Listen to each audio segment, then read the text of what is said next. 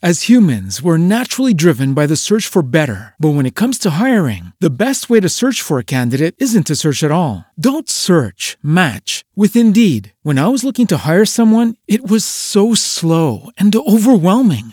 I wish I had used Indeed. If you need to hire, you need Indeed. Indeed is your matching and hiring platform with over 350 million global monthly visitors, according to Indeed data, and a matching engine that helps you find quality candidates fast. Ditch the busy work. Use Indeed for scheduling, screening, and messaging so you can connect with candidates faster. And Indeed doesn't just help you hire faster. 93% of employers agree Indeed delivers the highest quality matches compared to other job sites, according to a recent Indeed survey. And listeners of this show will get a $75 sponsored job credit to get your jobs more visibility at Indeed.com slash podcast. That's Indeed.com slash podcast. Terms and conditions apply. Hi, I'm Steve, and welcome to our podcast. We're here for all things London and to tell you more behind some of the iconic places, people, and events in London's history. In this episode, we go back to part two, our final part of looking at the Great Stink, also known as the London Stink. Don't forget to visit and subscribe to our YouTube channel, London Visited, to see videos covering so many different places across London and also some historic bits as well that you wouldn't want to miss. Also, if you love the podcast on the channel, why not join us as a member? Join our group of what we like to call our London Visited Crown Jewels, where there are many different benefits, including members only monthly podcast. Have a look by going to patreon.com forward slash London Visited. In last week's podcast, we looked at the cause of the Great Stink and also the employment of Joseph Bazalgette, who was a civil engineer that put together the plans for an interconnecting sewer system underneath London to resolve the issue of the Great Stink, which happened in 1858. We go back to part two and we start with the construction. Bazalgette's plans for the 1,100 miles of additional street sewers, collecting both effluent and rainwater, would feed into 82 miles of main interconnecting sewers and they were put out to tender between 1859 and 1865. 400 draftsmen worked on the detailed plans and sectional views for the first phase of the building process. There were several engineering challenges to be overcome, particularly the fact that parts of London, including the area around Lambeth and Pimlico, lie below the high water mark. Bazalgette's plan for the low level areas was to lift the sewage from low lying sewers at key points into the mid and high level sewers which would then drain with the aid of gravity out towards the eastern outfalls at a gradient of two feet per mile. Bazalgette was a proponent of the use of Portland cement, a material stronger than standard cement, but with a weakness when overheated. To overcome the problem, he instituted a quality control system to test batches of cement. That is described by the historian Stephen Halliday as both elaborate and draconian. The results were fed back to the manufacturers, who altered their production processes to further improve the product. One of the cement manufacturers commented that MBW were the first public body to use such testing processes.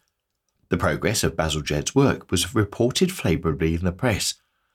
An architectural historian describes the coverage as presenting many of the workers in a positive, even heroic light. And in 1861, the Observer described the progress on the sewers as the most expensive and wonderful work of modern times. Construction costs were so high that in July 1863, an additional £1.2 million was lent to the MBW to cover the cost of the work. The southern system, access to the less populated suburbs of London, was the smaller and easier part of the system to build. Three main sewers ran from Putney, Wandsworth, and Norwood until they linked together in Deptford. At that point, a pumping station lifted the effluent 21 feet into the main outflow sewer which ran to the Crossness pumping station on the Erith Marshes, where it was discharged into the Thames at high tide. The newer built station at Crossness was designed by a Bazalgette and a consultant engineer, Charles Driver, a proponent of the use of cast iron as a building material. The building was in a Romanesque style, and the interior contains architectural castwork ironwork, which English heritage describe as important. The power for the pumping of the large amount of sewage was provided by four massive beam engines, named Victoria, Prince Consort, Albert Edward, and Alexandra, and were manufactured by James Watt & Co. The station was opened in 1865 by the Prince of Wales, the future King Edward VII, who officially started the engines. The ceremony, which was attended by other members of royalty, MPs, the Lord Mayor of London, and the Archbishops of Canterbury and York, was followed by a dinner for 500 guests within the building.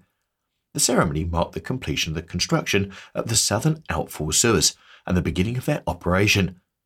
With the successful completion of the southern outflow, one of the board of members of the Metropolitan Board of Works, MBW, an MP named Miller, proposed a bonus for Bazalgette. The board agreed and were prepared to pay the engineer £6,000, three times his annual salary, with an additional £4,000 to be shared among his three assistants. Although the idea was subsequently dropped following criticism, Halliday observes that the large amounts discussed, at a time when scarcity was a dominant characteristic of public expenditure, is a firm indication of the depth of public interest and approval that appears to have characterised the work. The northern side of the Thames was more populous, housing two thirds of London's population, and the works had to proceed through congested streets and overcome such urban hurdles such as canals, bridges, and railway lines. Work began on the system on the 31st of January 1859, but the builders encountered numerous problems in construction, including a labour strike in 1859 to 60, hard frosts in winter, and heavier than normal rainfall. The rain was so heavy in June 1862 that an accident occurred at the works rebuilding the Fleet sewer. The deep excavations were running parallel to the excavation of a cutting at Clerkenwell for the Metropolitan Railway, now the Metropolitan Line, and the six and a half foot wall dividing the two trenches collapsed, spilling the waters of the fleet onto Victoria Street, damaging the gas and water mains. The high level sewer, the most northern of the works, ran from Hampstead Heath to Stoke Newington and across Victoria Park, where it joined with the eastern end of the mid level sewer. The mid level sewer began at west at Bayswater and ran along Oxford Street through Clerkenwell and Bethnal Green, before the connection this combined main sewer ran to the Abbey Mills pumping station in Stratford, where it was joined by the eastern end of the low level sewer. The pumps at Abbey Mills lifted the effluent from the low level sewer 36 feet into the main sewer. The main sewer ran five miles along what is now known as the Greenway to the outfall at Beckton. Like the Crossness pumping station, Abbey Mills was a joint designed by Bazalgette and Driver. Above the centre of the engine house was an ornate dome, that people considered to give the building a superficial resemblance to a Byzantine church. An architectural historian thought the building showed exciting architecture applied to the most foul purposes. The historian also went on to describe it as an unorthodox mix, vaguely Italian Gothic in style, but with tiers of Byzantine windows and a central octagonal lantern that adds a gracious Russian flavour. To provide the drainage for the low level sewers, in February 1864, Bazalgette began building three embankments along the shores of the Thames. On the northern side, he built the Victoria Embankment, which runs from Westminster to Blackfriars Bridge, the Chelsea Embankment, running from Millbank to Cadogan Pier at Chelsea. To the southern side contains the Albert Embankment, from the Lambeth end of Westminster Bridge to Vauxhall. He ran the sewers along the banks of the Thames, building up walls on the foreshore, running the sewer pipes inside and infilling around them. The works claimed over 52 acres of land from the Thames.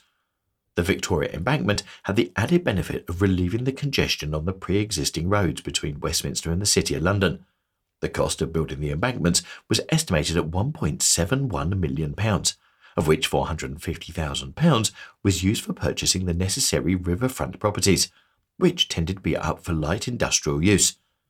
The embankment project was seen as being nationally important, and with the Queen unable to attend because of illness, the Victoria Embankment was opened by the Prince of Wales in July 1870. The Albert Embankment had been completed in November 1869, while the Chelsea Embankment was opened in July 1874. Bazalgette considered the embankment project one of the most difficult and intricate things the Metropolitan Board of Works have had to do, and shortly after the Chelsea Embankment was opened, he was knighted. In 1875, the work on the West drainage was completed and the system became operational. The building work had required 318 million bricks and 880,000 cubic yards of concrete and mortar. The final cost was approximately 6.5 million pounds. In 1866, there was a further cholera outbreak in London that claimed 5,596 lives. although it was confined to an area of the East End between Aldgate and Bow. At the time, that was a part of London which had not been connected to Bazalgette's system, and 93% of the fatalities occurred within the area. The fault lay with the East London Water Company, who discharged their sewage half a mile downriver from their reservoir. The sewage was being carried upriver into the reservoir in the incoming tide, contaminating the area's drinking water. The outbreak and diagnosis of its cause led to the acceptance that cholera was waterborne, not transmitted by miasma. The Lancet, relating details of the investigation into the incident by Dr. William Farr, stated that his report will render irresistible the conclusions at which he has arrived in regard to the influence of water supply in causation of the epidemic. It was the last outbreak of the disease in the capital. In 1878, a Thames pleasure steamer, the SS Princess Alice, collided with the collier Bywell Castle and sank, causing over 650 deaths. The accident took place close to the outfalls, and questions were raised in the British press whether the sewage was responsible for some of the deaths. In the 1880s, further fears over possible health concerns because of the outfalls led to the MBW purifying sewage at Crossness and Beckton, rather than dumping the untreated waste into the river, and a series of six sludge boats were ordered to ship effluent into the North Sea for dumping. The first boat, commissioned in 1887, was named the SSS Bazalgette. The procedure remained in service until December 1998, when the dumping stopped and an incinerator was used to dispose of the waste. The sewers were expanded in the late 19th century and again in the early 20th century. The drainage network is, as of 2015, managed by Thames Water and is used by up to 8 million people a day. The company said in 2014 that the system is struggling to cope with the demands of 21st century London. Crossness pumping station remained in use until the mid 1950s when it was replaced. The engines were too large to remove and were left in situ, although they fell into a state of disrepair. The station itself became a Grade 1 listed building with the Ministry of Public Building and Works in June 1970, since replaced by English Heritage. The building and its engines are, as of 2015, under restoration by the Crossness Engines Trust. The president of the trust is the British television producer Peter Bazalgette, the great great grandson of Joseph.